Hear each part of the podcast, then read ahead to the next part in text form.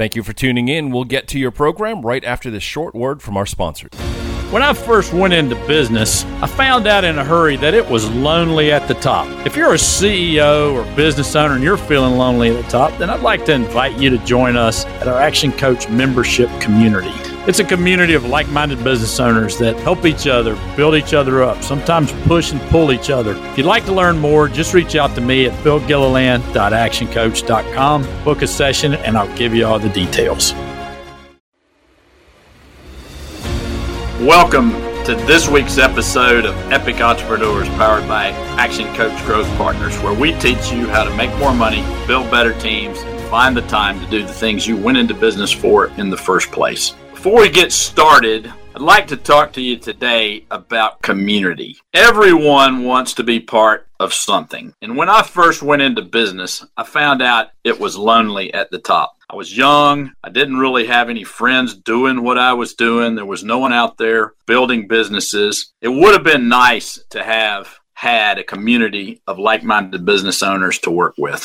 It's still lonely at the top, but it doesn't have to be. You see, you can join with us. You can join our Action Coach community. We meet every month in person for education, for planning, to find inspiration, for peer to peer coaching, to make a commitment, to get results. If that sounds interesting to you or to find out more, just reach out directly to me, Bill Gilliland. My contact info's in the notes, or you can go to billgilliland.actioncoach.com and book a strategy session with me. And now, on to the show.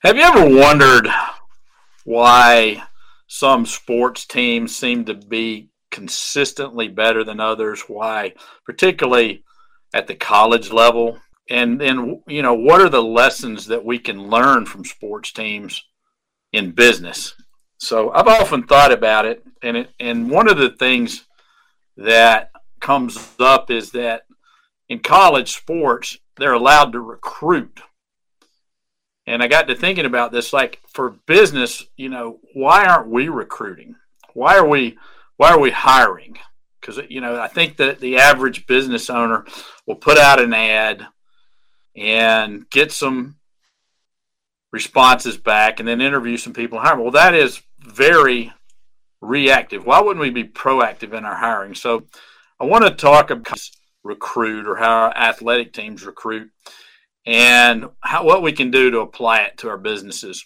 So, here's a couple of things. In fact, I've got eight points here. And the first point is athletic teams have a entire staff whose job it is to recruit.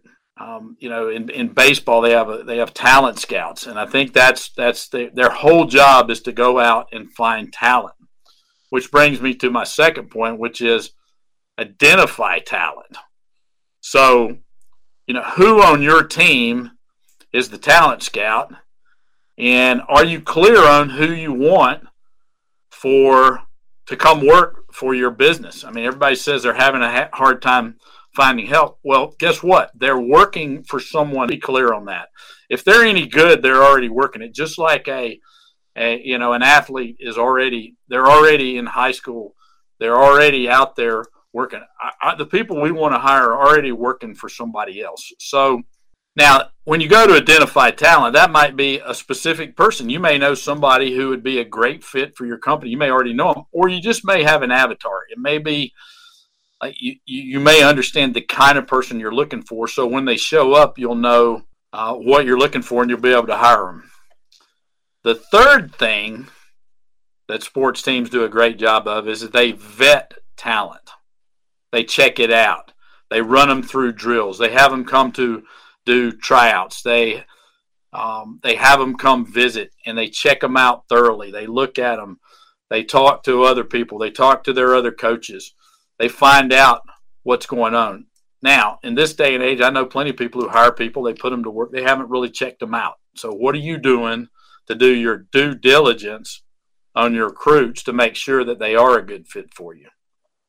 The fourth thing they do is that they have they, they have a great program. So they have a reputation. They're running a good, solid program. They have guidelines. They have rules. They are um, they are working, they're consistently working to become better. Number five, they have a great coaching staff. What does that mean? Do you, well, how good is your team? If you want to attract more people to to come work for you, the better you the better you are, the better your team is, the more likely you are to attract great talent. They have a track record of continuous improvement. They have a track record of continuous so they're they're continuously working on becoming better themselves and they're con- continuously working on getting their teams to be better.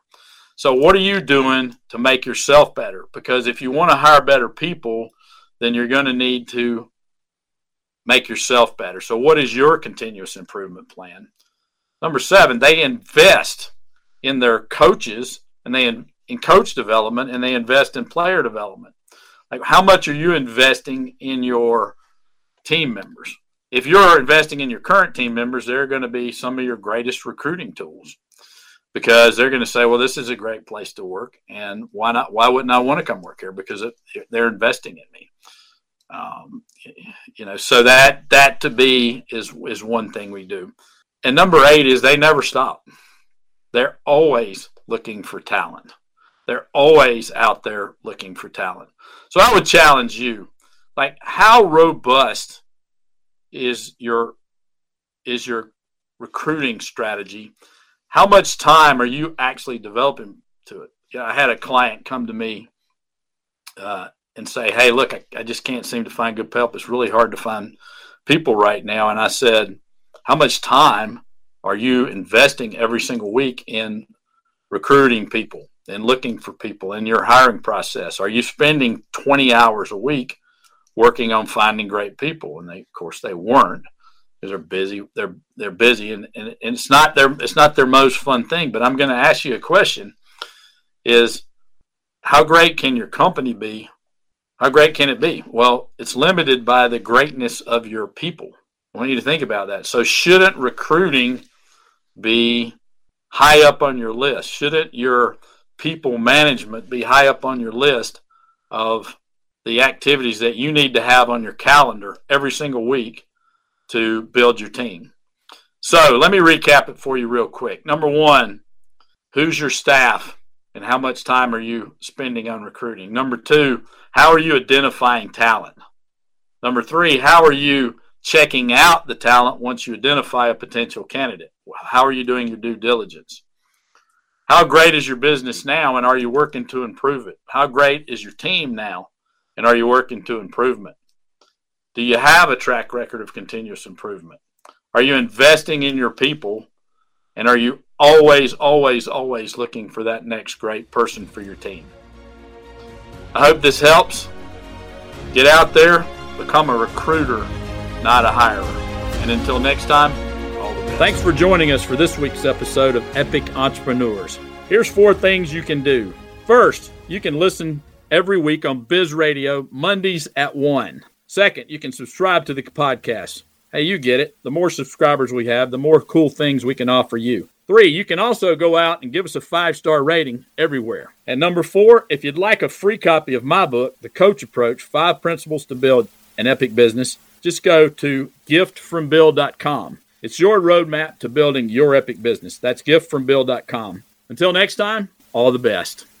Thank you for listening. If you liked what you just heard, be sure to subscribe to the podcast and be sure to visit bizradio.us to find hundreds of other engaging conversations, local events, and more.